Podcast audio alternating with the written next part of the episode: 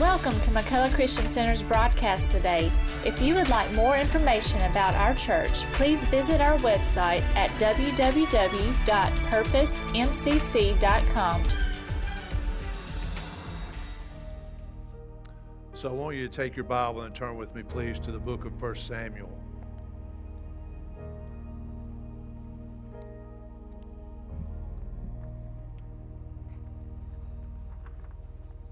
Thank you, worship team.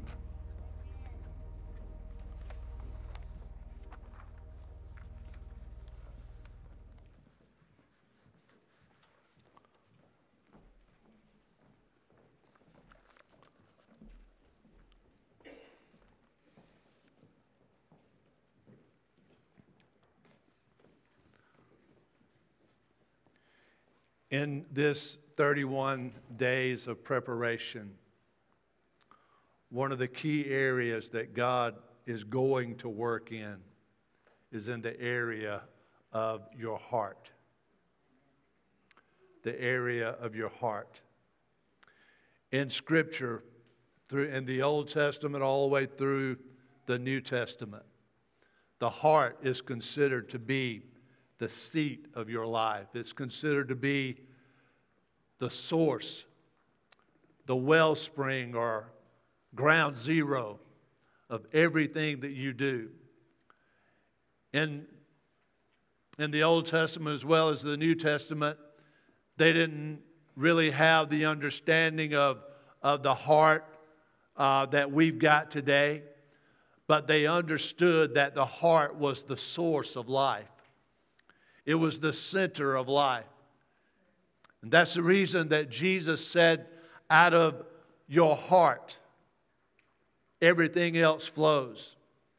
And uh, in Matthew chapter uh, 15 and verse 19, Jesus said this He said, For out of the heart proceeds evil thoughts, murders, adulteries, fornications, thefts, and blasphemies, and all of these.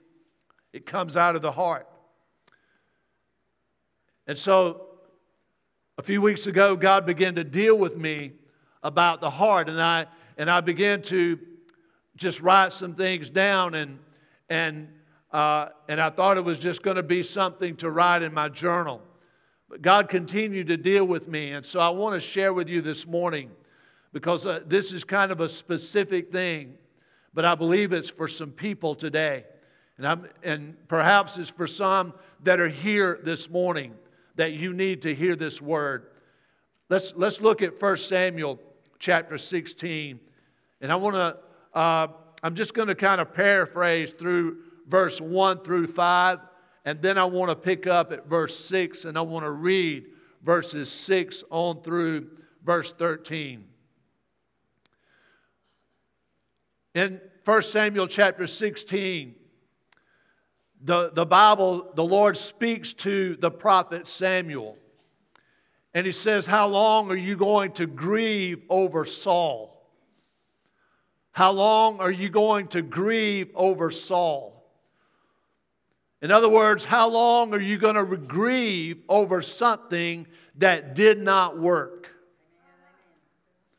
How long are you going to continue to be stopped and shut down by something that did not work. God said, I have moved on. I am no longer there with him. I have moved on. I say that to somebody this morning. It's time to move on. It's time to quit grieving over something that didn't work out yesterday let it go, and move on because God has got something that is better than you could ever imagine. So God spoke to Samuel and he said, I want you to get you a horn of oil and I want you to go down uh, to Jesse's house and anoint a, an individual with oil. I found a king in Jesse's house. And so, verse 6 says that when they came uh, to Jesse's house. Samuel came and he had the anointing oil. Jesse had all of his sons out. And uh, Samuel looked on Eliab and thought, Surely the Lord's anointed is before me. But the Lord said to Samuel, and I want you to listen to this do not look on his appearance or on the height of his stature, because I have rejected him. For the Lord sees not as man sees. Man looks on the outward appearance, but the Lord looks on the heart. I want to say that again. Man looks on the outward appearance, but the Lord sees the heart. Out of the heart are the issues of life. Out of the heart flows everything about who you are. You can say it with your mouth, but your heart will always reveal the contents of the heart, of the Spirit. The Bible says that then Jesse called Abinadab and made him pass before Samuel, and he said, Neither has the Lord chosen this one. And then Jesse made Shammah pass by, and he said, Neither has the Lord chosen this one. And Jesse made seven of his sons pass before Samuel. And Samuel said to Jesse, The Lord has not chosen these. And then Samuel said to Jesse, Are all your sons here? And he said, There remains yet the youngest, but behold, he is keeping the sheep. And Samuel said to Jesse, Send and get him, for we will not sit down till he comes. And he sent and brought him in. And now he was ruddy and had beautiful eyes and was handsome. And the Lord said, Arise, anoint him, for this is he. Then Samuel took the horn of oil and anointed him in the midst of his brothers, and the Spirit of the Lord rushed upon David from that day forward. Thank you, Father, for your word. Guide us now, Holy Spirit, and we'll give you praise in Jesus' name. Amen. Amen. Listen, I don't know exactly who this is for, but God led Samuel to Jesse's house. You might not be familiar with Jesse. Jesse was the son of Obed. Obed was the son of Ruth. Ruth was the one that was not a Hebrew. She was of a foreign descent. She was one that, that uh, according to the guidelines of the Jewish culture, would never even be able to be a part of what God would do with the nation of Israel. But Ruth was the one that looked at Naomi. When Naomi said, Go back, Ruth looked at her and said, Forbid me not. Let me not leave you nor forsake you. For where you go, I will go. Where you lodge, I will lodge. Your God will be my God. Your people will be my people. Where you, where you die, I will die. Ruth refused to go back. Ruth came uh, back to Bethlehem with Naomi. You know the story. She found her prince. They were married. She gave birth to Obed. Obed gave birth to Jesse. Jesse gave birth to David. The Lord spoke to me, and I want to tell you this this morning. The roots that have been established in your life have been established by divine providence. Don't discount the root system. And now we'll move on. Listen, David, the Bible says Samuel took the horn of oil and poured it on David, and the Spirit of the Lord rushed on David from that day forward. Everybody say purpose. God gave David a purpose. He established a purpose. Everybody say anointing. God anointed David. He was anointed with the oil that Samuel poured on him. He had a purpose and he had an anointing. He had a, he had a goal and he had the power to obtain the goal. But what David didn't know that day was that he was going to have to come up against some Sauls. He was going to have to deal with some Sauls in his life. What David didn't recognize that day was that there would be a time very soon after that that he would be dodging the spear of King Saul. He probably didn't recognize and understand about all the battles that were going to take place. He had a purpose and he had an anointing. And I want to tell you something this morning. There are people today that, as men and women of God, God has given you purpose. He's given you a purpose. You know what you're supposed to be doing. And God has also given you an anointing. When God gives a purpose, if you are one that is walking around with a divine purpose, I can assure you that there is a divine anointing that's awaiting you if you have not already received it. God never says, I'm going to call you to do something without anointing you to do it. There are many people that are walking around with a God purpose, but they are yet to recognize the God anointing. God always anoints. And listen, He will not anoint you according to the denomination that you belong to. He will not anoint you according to your lack of understanding the Scriptures. He will anoint you according to what His Word has declared that He would do. You will receive nothing less or nothing more than anybody else down through Scripture. But the same anointing that Jesus was talking about in the book of Luke when he stood and said, The Spirit of the Lord is upon me because he hath anointed me, that same anointing was on David back in the Old Testament. But here's what I want you to understand God did a supernatural, divine work in David, called him out of the sheep field, pulled him past all of his older brothers that were men undoubtedly of great stature, probably muscular, probably had that kingly look about them.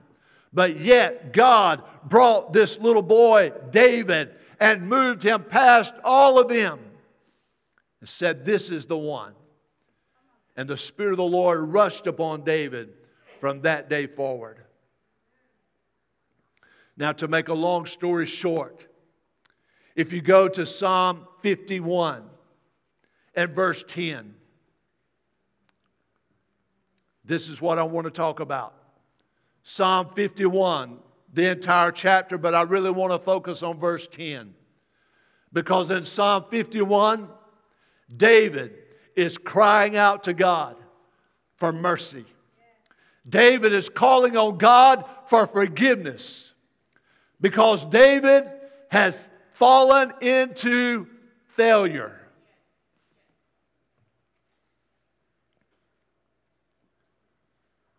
David, the one who had purpose, the one who had the anointing, had allowed the enemy to compromise his heart.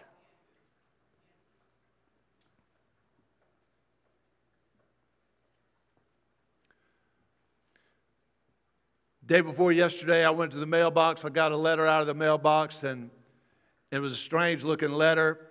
Didn't recognize the address that it came from, but I opened it up. And it was a letter from a mortgage company that had that we had previously had a uh, loan through and the headline of the letter was warning data breach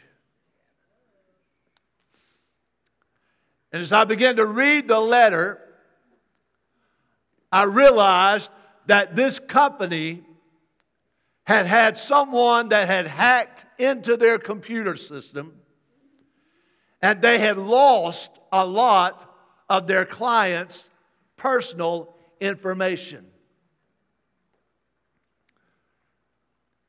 And so they were sending me the letter, and their warning was you need to be watchful of your personal information, your bank accounts, your credit cards. Be guarding of that and watch it because our system was breached by a hacker and they got your information. I was reading that letter, and Holy Spirit spoke to my heart.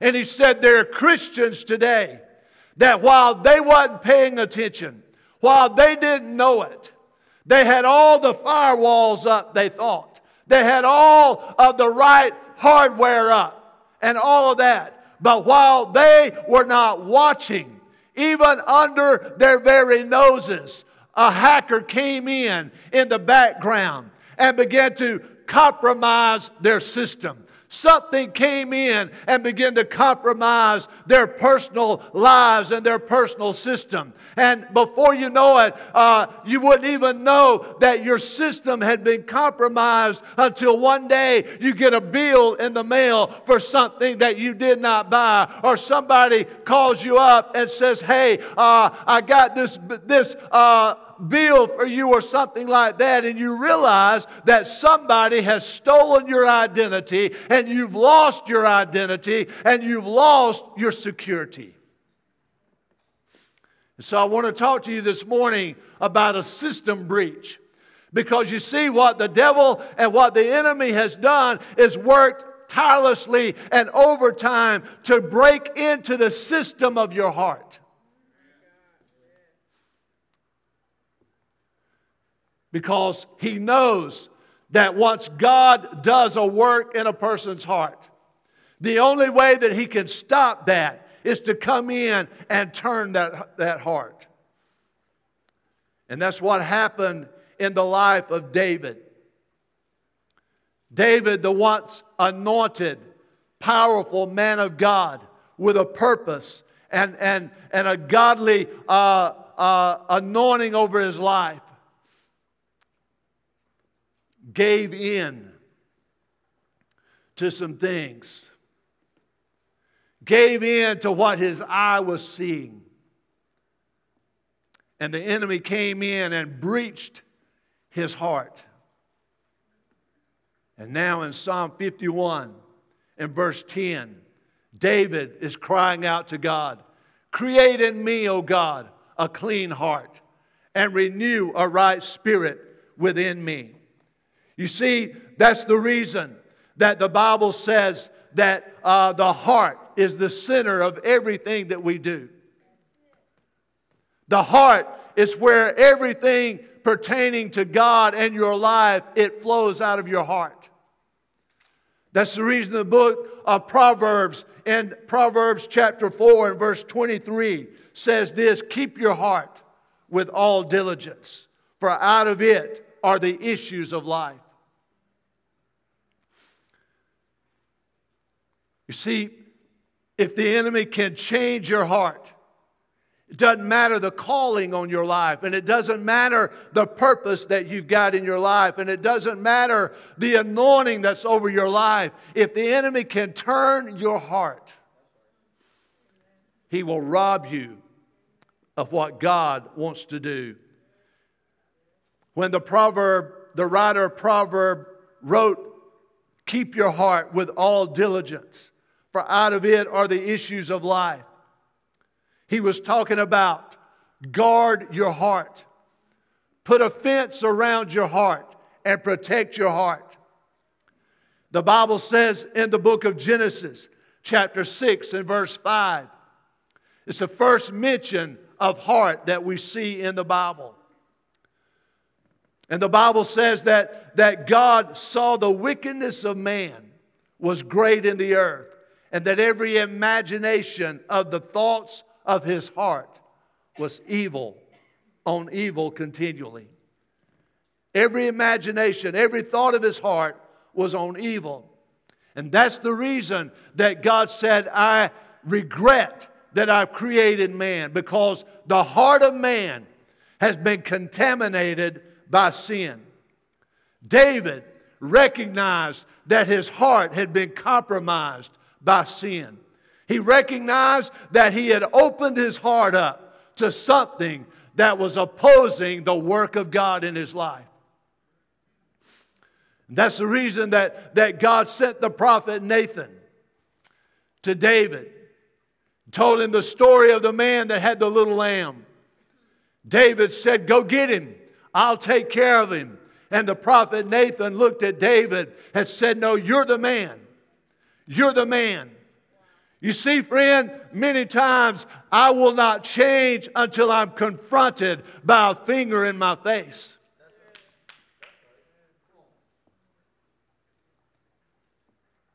Oh, I, I, I know. Love to have a shout and a, and a swinging off the, the light bars up here and, and running the aisles and all of that.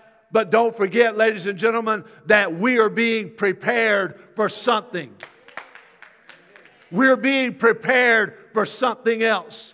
And you've got to recognize that if there's a place in your heart that is weak, where the enemy can come in and compromise your system, he will do it. But he might not do it today, but you know when he'll do it? He'll do it at the most important time. He'll do it in front of the most important person. He'll do it right when you're about to step into your destiny. He'll do it right when you're about to stand before the most important meeting of your life. And that's when the compromise of your system, you'll turn it on and you'll say, Oh my goodness, I didn't know that this was going on. And now I have lost my connection. I have lost my ability to reach out and touch the hand of God.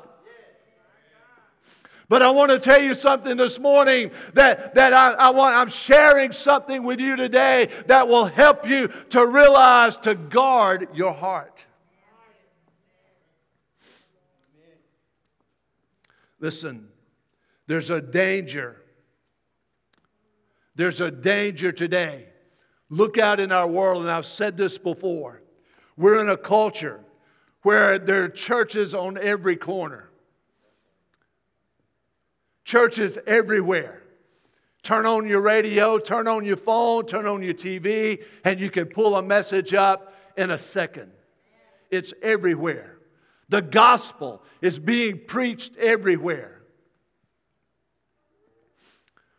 But why is the gospel not affecting our community? Why is the gospel not affecting your house? Why is the gospel not affecting your school, young person? Why is the gospel not affecting the lives of people around us? We stand before pre- uh, people and we preach, we scream and we shout and we shuck and we buck and we do all those things, but yet we're not affecting the lives of people. People will shout in the church and they'll go out and walk around like they've been sucking lemons. Why? Because we don't even recognize that the enemy has come in and compromised our system. And he's robbed you of your joy. He's robbed you of your peace. Most of all, he has robbed you of your authority to stand before your enemy.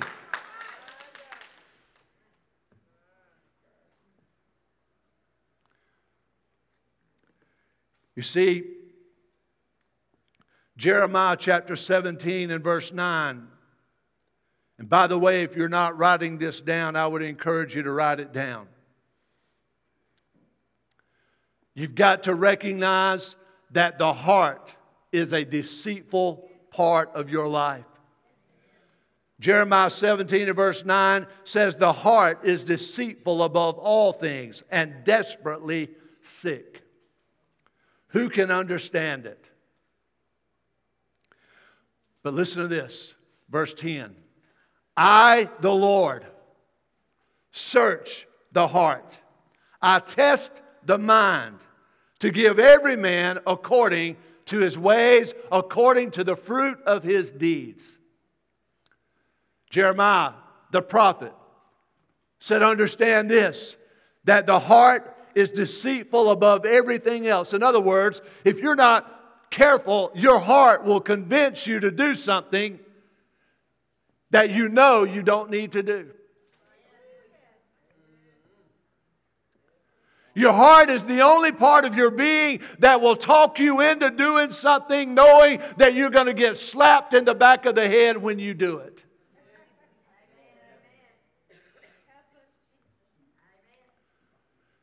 David knew that when he stood on the housetop and looked down at Bathsheba, and when he took Uriah's wife, when he had Uriah killed in the battle, and when he lied about it and all that, no doubt David in his heart was saying, I don't need to do this. But the heart that he had given himself over to would talk him into it.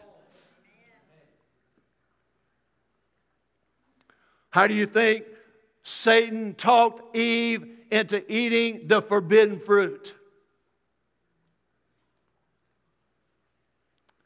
It's the power of suggestion.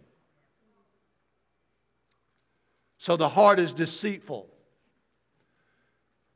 Let me tell you something about deceit. Nobody sets out, and we've said this before, but nobody gets out of bed in the morning you won't get out of bed in the morning and say, hey, man, I feel good today. I, I think, I think I'm going to get deceived today. I think I'm going to find somebody that will lie to me today and make me believe it. You see, that's the thing about deception. It is deception, it is deceiving. It is something like the hacker that comes in unseen and unheard, and you never know it until you wake up with a prophet pointing his finger in your face, saying, You're the man. You see, it is deceptive, it is unseen and unheard, and it compromises the system. In Acts chapter 5, verses 1 through 10, is one of the sad stories in the New Testament. It's the story of Ananias and Sapphira. You know that story? Ananias and Sapphira.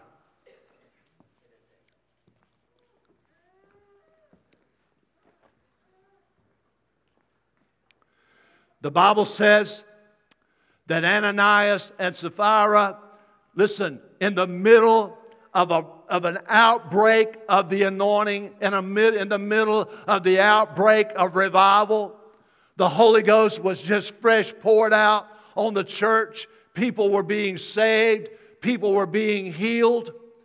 Miracles were taking place, signs and wonders were following the preaching of the word. God was moving in a manner like never before.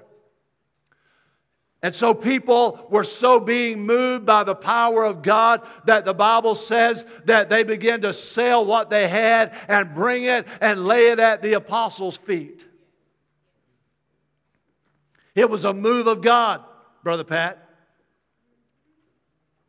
And so you would think that everybody that was involved in this move of God and in this great outpouring of anointing was going to follow and they were going to be holy and they were going to walk right. But listen, right in the middle of that is where the enemy will come and, and infiltrate your heart and get you to do something that you know you don't need to do, but yet you'll follow the precept of the enemy and find yourself in a mess.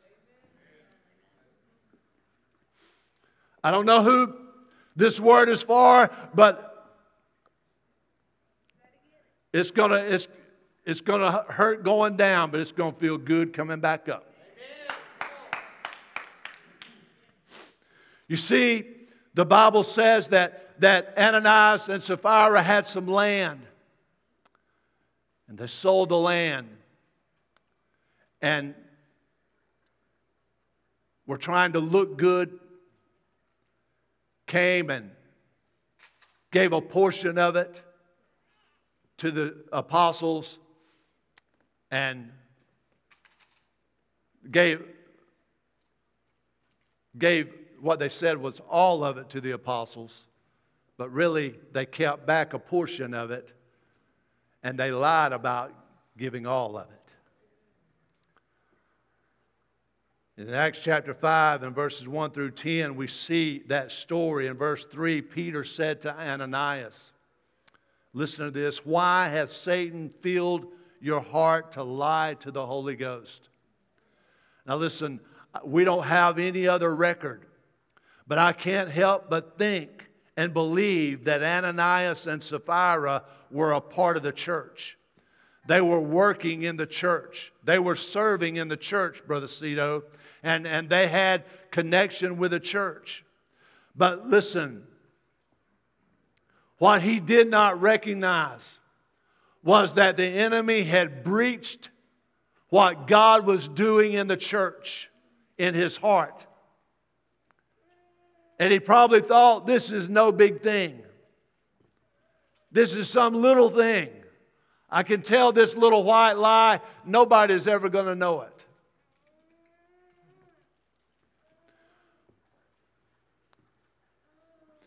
But listen, out of the abundance of the heart proceeds everything about me. And uh, Peter looked at Ananias. He said, Why? In verse 4, verse 3, he said, Why have you allowed Satan to fill your heart to lie to the Holy Ghost? And in verse 4, why did you conceive this thing in your heart? What that tells me is, verse 3, Peter was saying, Why did you listen to the suggestion of the enemy? And in verse 4, why did you follow the suggestion of the enemy?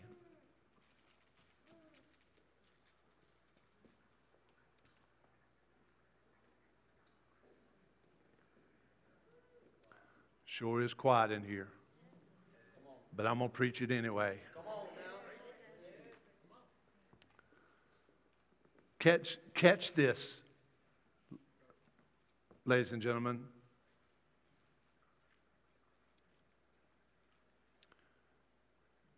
Ananias and Sapphira had great potential to do great things in the kingdom of God. But somewhere along the line, there was a satanic suggestion that was suggested to one of them. And somewhere else along the line, that suggestion became a deed because they listened to what the enemy was suggesting. What they did not recognize was that it was a condition of the heart.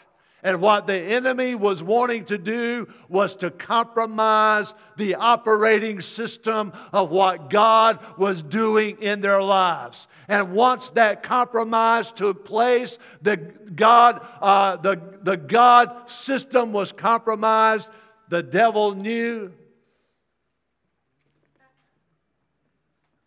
that it would be stopped. You know the story. They both died. Man, I'm so glad for grace today. Probably wouldn't have a pastor or this one. But let, listen, deception creates sickness in our heart. It is like a mirage in the desert, an optical illusion that you look at but it's not really there. Listen, it is many times it is motivated by a self-gratifying desire for me. And it is short-sighted. I want to tell you something, and, I, and I'm going to close. The heart that, is, that has been wounded, the heart that has been compromised, is a wounded heart. It is a heart that is sick. I was talking to an individual the other day, and he was telling me he, he had since uh, remarried, but he was telling me about his uh, former uh, wife and uh, about how that uh, things happened in their lives, in her life. She was wounded as a child and, and all of that. And, and he said, I don't understand it, but she, she just never could get past it. And I was standing there listening to him, and, and I was thinking in my mind that once that heart is broken and once that heart is wounded, the only way that it can be healed is through relationship with Jesus Christ. Medicine will only cover it, but Jesus will heal it. An antidepressant will only medicate it, but Jesus will bring the healing. And if you're listening this morning and your heart has been wounded, perhaps you've tried all of these things, and perhaps you, you've taken all this stuff and you've gone to all the doctors and you're trying to get some help for your depression or help for your uh, oppression or things like that. I want to tell you this morning if you will try Jesus, because Jesus is the ultimate healer of the heart. But the, the wounded heart will affect you in every area of your life. It will affect you in your relationships. It will affect you with your children. It will affect you with your spouse. It will affect you on your job. You know, they say never mess with a wounded dog because they will wound you. People who were wounded always wind up wounding others. But it affects us to the very core of our being. And that effect tra- travels through every area of who we are. It, it travels through our soul, our mind, will, and emotion. It goes on through and it affects our very health. And our health begins to deteriorate anxiety and stress and, and anger and all of these things are created by a wounded heart. Listen, these wounds that are inflicted from the outside by people or other things go inside of us and begin to affect us on the inside. But listen, Here's the beauty of it you might have wounded me by your words, you might have wounded me by dropping me. You might have wounded me by telling me I was of no value. You might have wounded me by cursing me or something like that, and your words went in me. But I want to tell you something this morning. The God that I'm talking about today does not try to heal you from the outside in, but He will work from the inside out. That's the, that's the difference between God and man. That's the difference between God and a physician because a physician works from the outside in. But God said, I'm not worried about what you look like. I'm not worried about what you thought thinking about. He said, but I will work on the inside. And when I get the inside right, you'll see a difference on the outside. You see, even the church many times today is trying to get it all right on the outside and get it all fixed up on the outside. Man, I'm looking good on the outside. I got my hair just right. I got the right clothes on. I'm wearing all the right things. I know how to raise my hand. I know when to shout and all of that. But on the inside, we're full of dead men's bones. And Jesus is looking at the church today and saying, I want to heal your heart.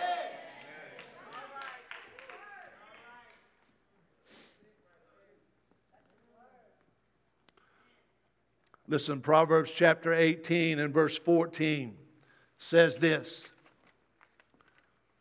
The spirit of a man will sustain his infirmity. Did you hear that? The spirit of a man will sustain his infirmity. But a wounded spirit, who can bear? Now, if you look at that word, wounded spirit, those words, wounded spirit, you'll see that there is a direct connection to what the Bible talks about with the heart. Because, because the heart is the center of who you are. The heart is, in reality, your spirit, the spirit that is within you.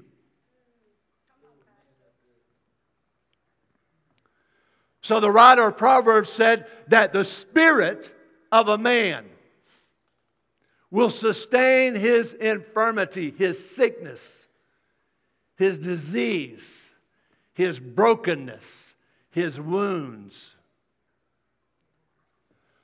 But a wounded spirit, who can bear?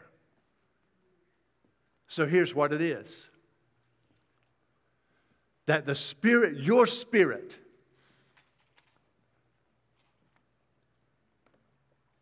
we're made up of body, soul, and spirit. Come here, Brother Pat. I'm not going, you can go preach now, all right? Uh-huh. Just stand right here. Look at him. What you see is a body.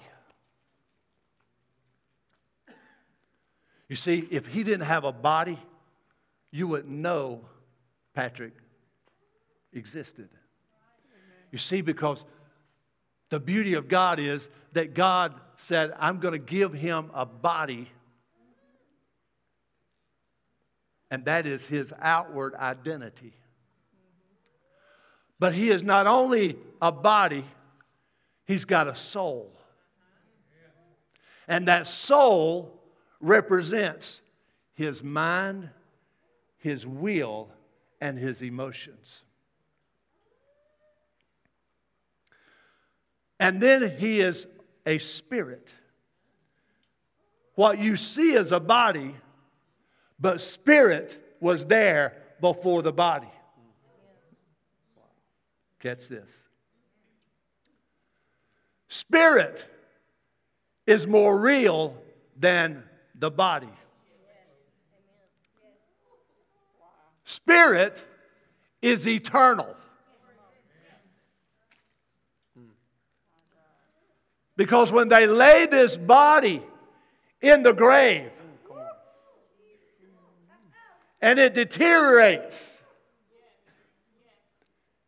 and this body,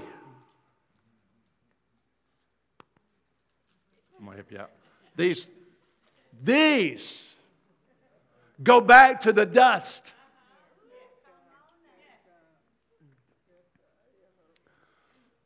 What has taken place in his soul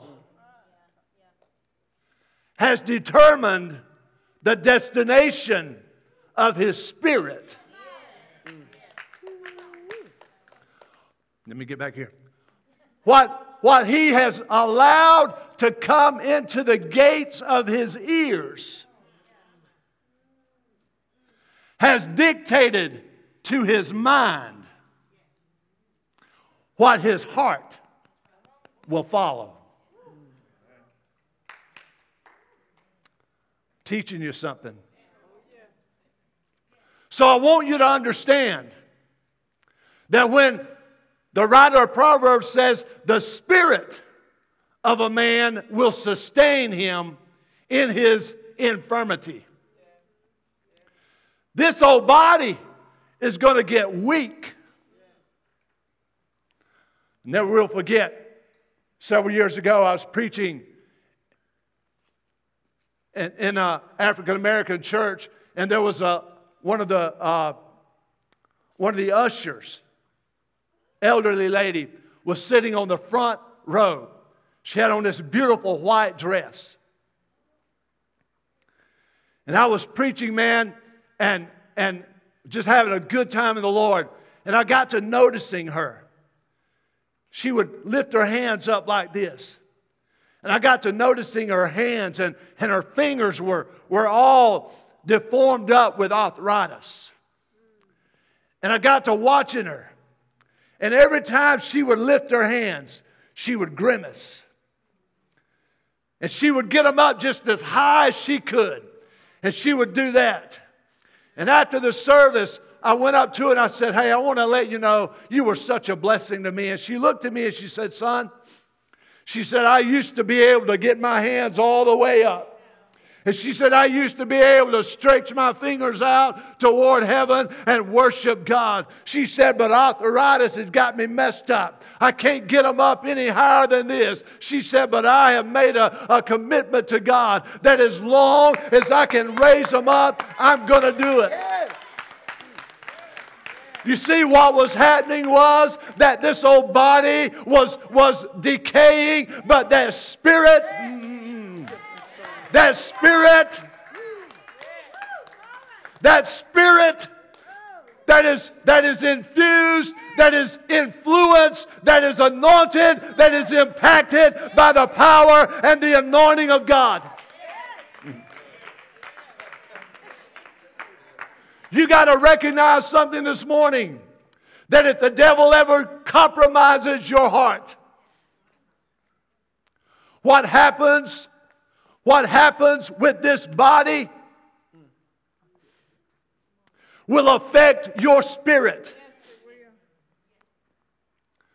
That's the reason this morning that when they're, and I love you, but that's the reason this morning that, that when the worship team is worshiping and the anointing of God is moving,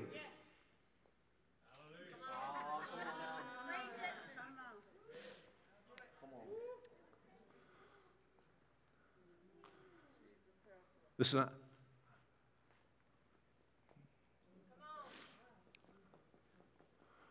when I think about the Lord and all that He's done for me, I can't help but shout.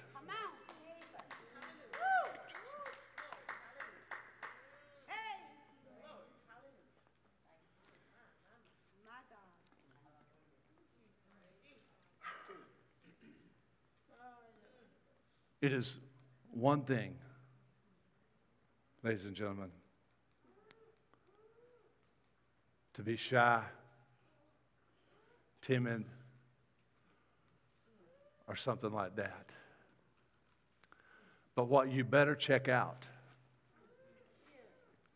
what you better check out is to make sure that your system has not been compromised. Come on now. Ooh, Hallelujah. Yes. Because when your system is compromised,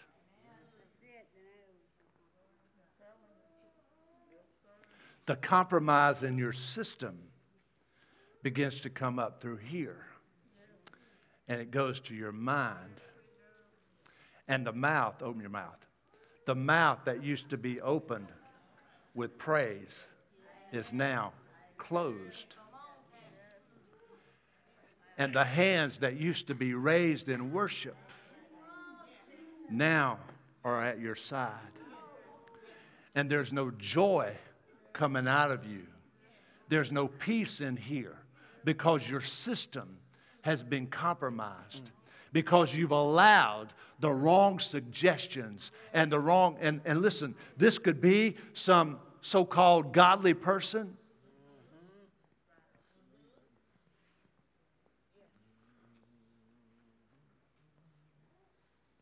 That will tell you You don't need to worship like that.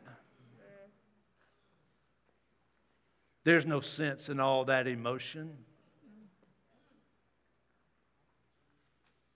Just calm down a little bit. And you did. You did. But let me remind you. Hmm. Let me remind you that the anointing that brought you to McCullough Christian Center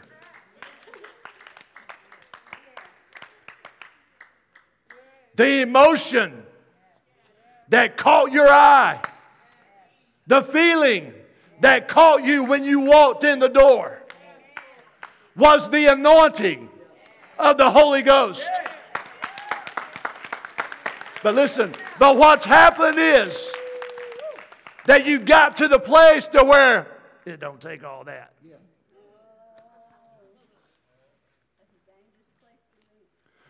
And you don't even know it until you start to make a withdrawal out of your checking account and you realized that you've got a deficit in your spirit. because you've lost your ability to forget about all that was around you and not worry about the status, the symbol of how you looked. I'm telling you, ladies and gentlemen, and I'm pastor, and that's the reason I'm saying this, because I'd rather get you pumped way up too high than I had to leave you on the ground. I want to tell you something. Don't believe the lie of people that will tell you it does not take all of that worship and that praise. I am, listen, I am sick and tired of hearing people downgrade and downplay all of the worship and all of the anointing. I want to tell you something this morning that there are times that, yes, you do need to sing the same chorus 15 times. Yes, there are times when you do need to get on your face on the floor. Yes, there are times when you need to sing it over and over and over again.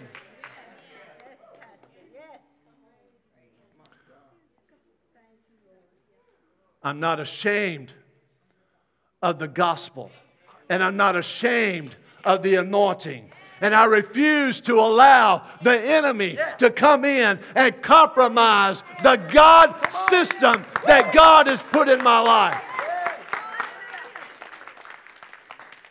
And there are those of us that are sitting here this morning and perhaps listening, and I don't have my phone, so I don't know what time it is, so just bear with me. But, but listen, you're sitting here today and according to man, you have every right to stop. You're sitting here this morning, your shoulders are drooped. Your spiritual posture is all messed up.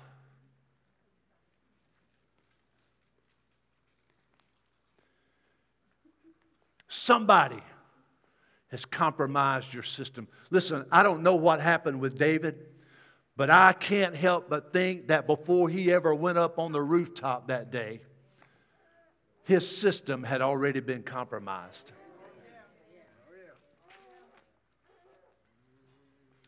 Somewhere. Don't happen overnight. You don't get up in the morning and say, I'm going to leave my wife today without something that happened yesterday led you to that decision.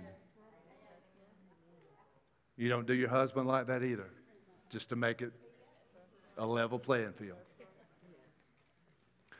But your spiritual posture is messed up.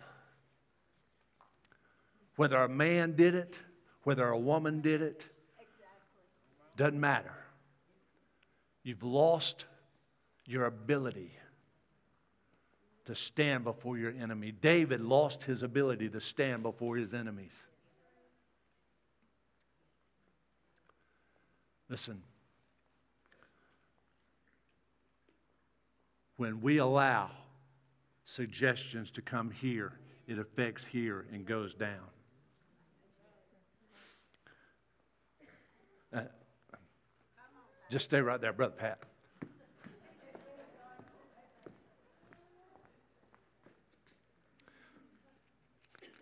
I'm, I'm fixing to close.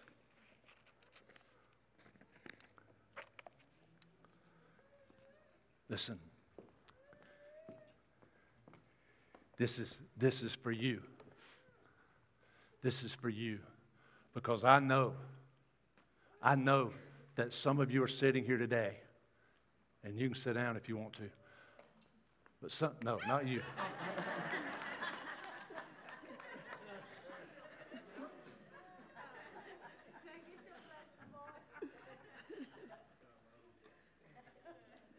Mess my message up. Listen, some of you, this is you spiritually. But have I got a word for you? Because listen to this.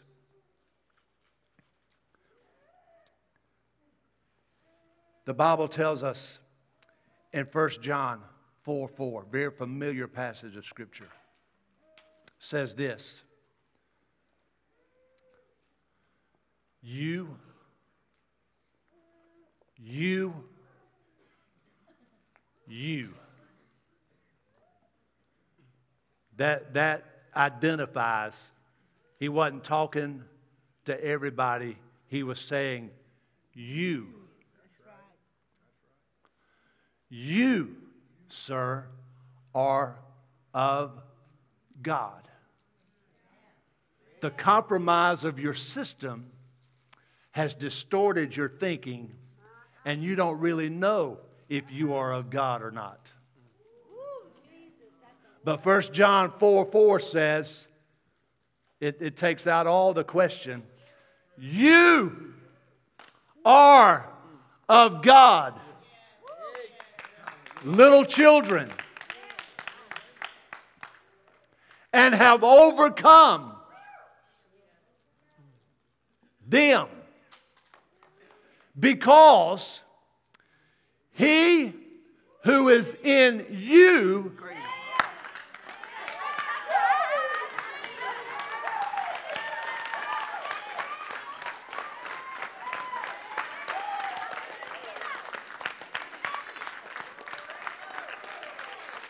Come here, Brother Cito.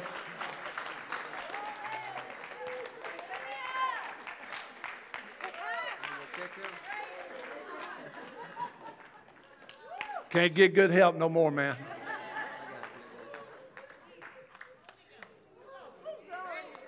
Come here, brother. That worked pretty good. I need to get. Come here, brother Jesse.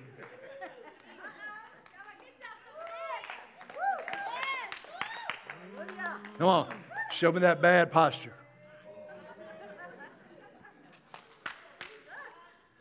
Sorry, brother. God's going to get you right over there. You just stand right there and, hold up. You are of God, little children, and have overcome them. Them are those people, demons, whatever, principalities that would come in and compromise your God system. Because he who is in you is greater than he who is in the world.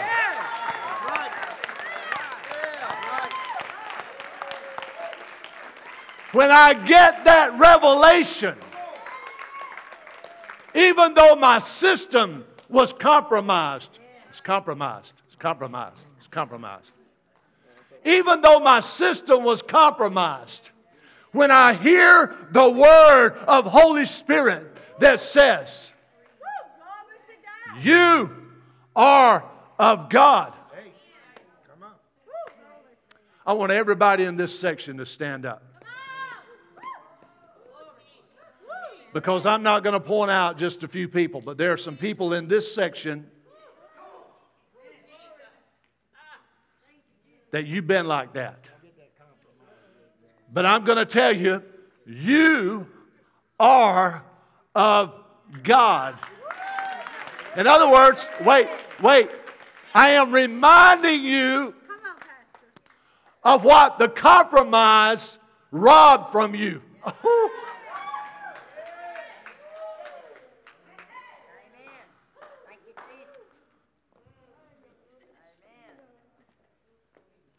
Mallory, I want to tell you something, dear.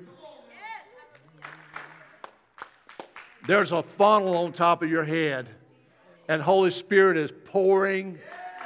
It is coming all over your life. So I'm reminding you that you are of God, little children, because, because, because he who is in you is greater than your compromise. He who is in you is greater than your system failure. And what God, listen, let me give you this. Your system failure will cause you to reverse this passage of Scripture.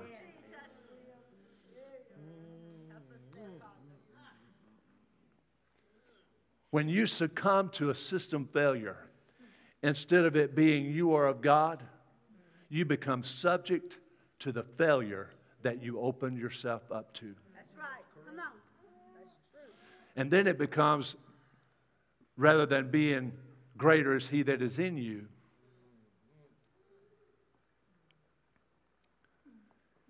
the one outside of you becomes greater than what was in you.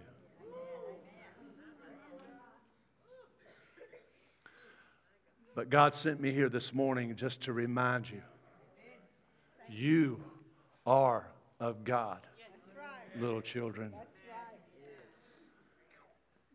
He goes, "Ah, next-" I can see that.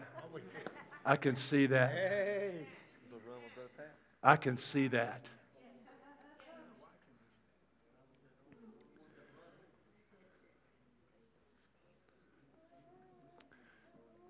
Can I give you one more? In the book of Nehemiah, stay right there, guys. In the book of Nehemiah, Nehemiah had rebuilt the wall, which is a picture of securing your relationship. Building that wall, and it was rebuilt. Nehemiah had rebuilt the wall, and everything was good. But you know what? Even when the wall was rebuilt, the people were still in a mess. The Bible says uh, that, that Nehemiah found out there was oppression, there was indebtedness, there was, there was all kind of things going on with the people. So, you know what Nehemiah did? He gathered the people up. Come on, some of you ladies, come on over here. We're just going to have a congregational gathering right here. Brother Pat, come here.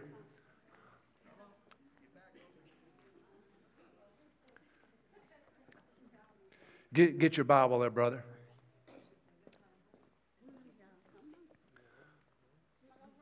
I'm just giving you an object lesson because I want you to understand this. This is in Nehemiah chapter 8. Again, here's a bunch of people. Their posture is bad because their system has been compromised. They don't have any joy, they don't have any peace, and they certainly don't have any authority. But they got a wall around them. Can I tell you something? A wall will do you no good if you're messed up on the inside.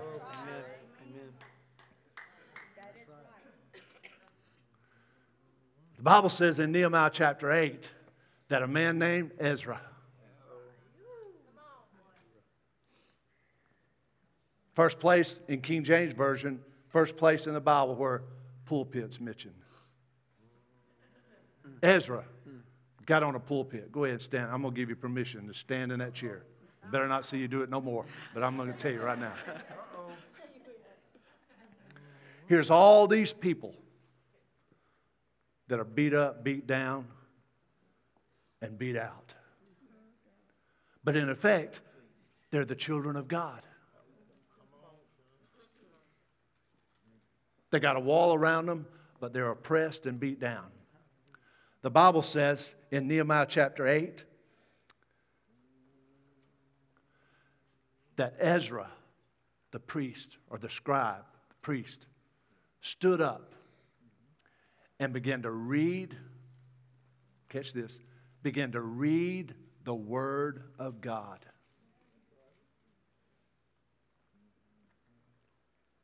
He didn't read it for just a few minutes, he read it all day long.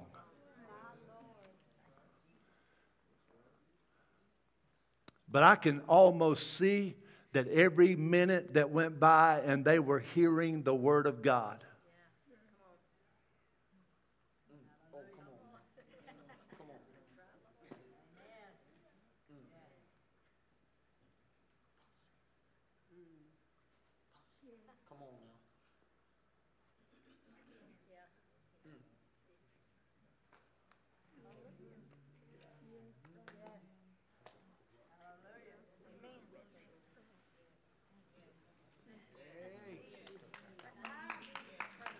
Because Hebrews chapter 4, verse 12 says that the Word of God is living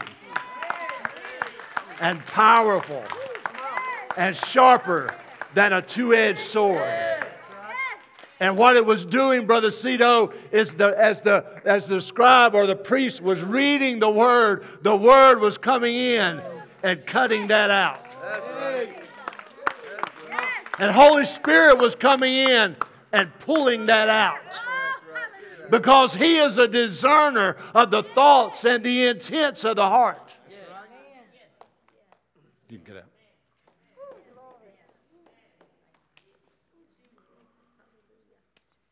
So, guys, I'm telling you this morning check your heart.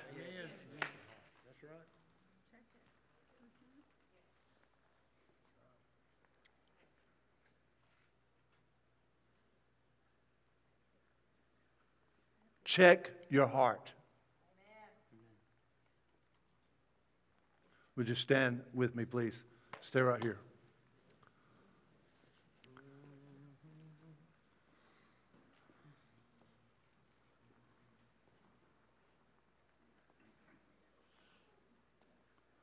Let me ask you something this morning. Is your service to God based on what man wants? Or is it based on what God wants?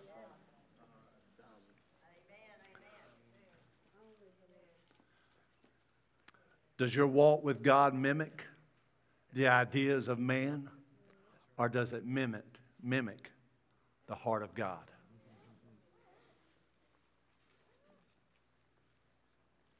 Because you see, I am firmly convinced that in 2022, God is saying, I am so radically wanting to do a work in the heart of men and women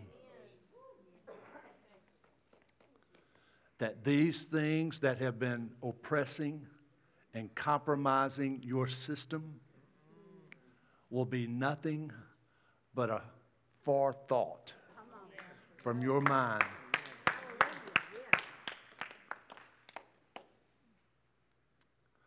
I am praying for the day that before the countdown ever gets to 10:30 on Sunday morning I'm praying for at 10 o'clock or 10:15 instead of coming in standing around for 20 minutes shooting the breeze you come in put your stuff down on your seat and get up here to this altar. And instead of sitting back there wondering when it was going to be over, you're standing up here looking at the clock saying, When's it going to start? Because I'm ready to worship. You see, I believe that what God is wanting to do is get a people who are so radical about God That when I walk in church, I am no different than I was in the parking lot. Yeah. Hallelujah. Radical. Woo, Jesus. See, it won't ever happen until we recognize the compromising of the heart, that our system needs to be reworked.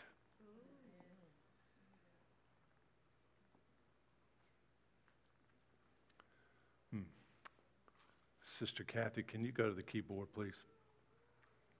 I don't know what time it is, but I just.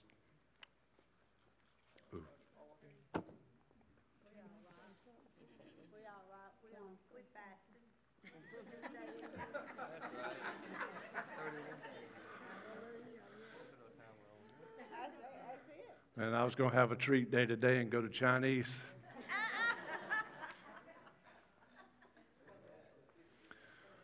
But let me tell you something.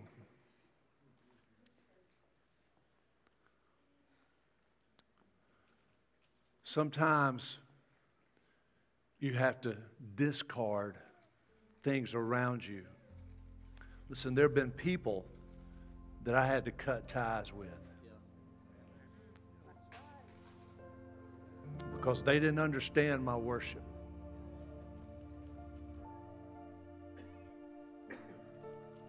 There have been people that I've had to separate from because they didn't know my pain.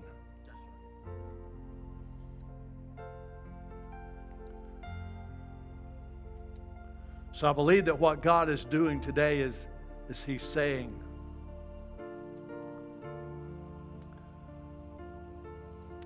Who shall ascend the hill of the Lord? Psalm 24. But he that hath clean hands and a pure heart.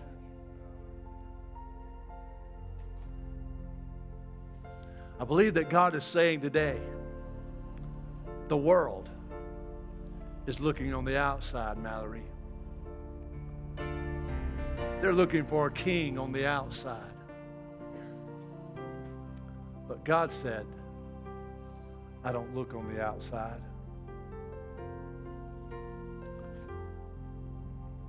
I look behind all the covering and I see the heart. So, where's your heart this morning? Where's your heart? Is it wounded? Let God heal it. Is it broken? Let God restore it. Is it deceived? Repent of it and come back to Jesus.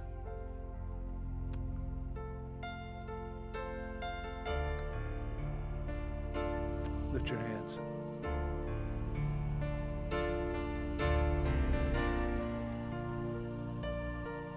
There's a multitude, multitude of needs in this group.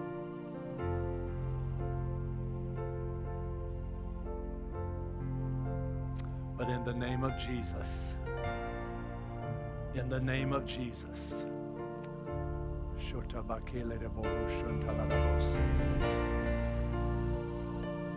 in the name of Jesus, Father, all over this building, let the heart be restored.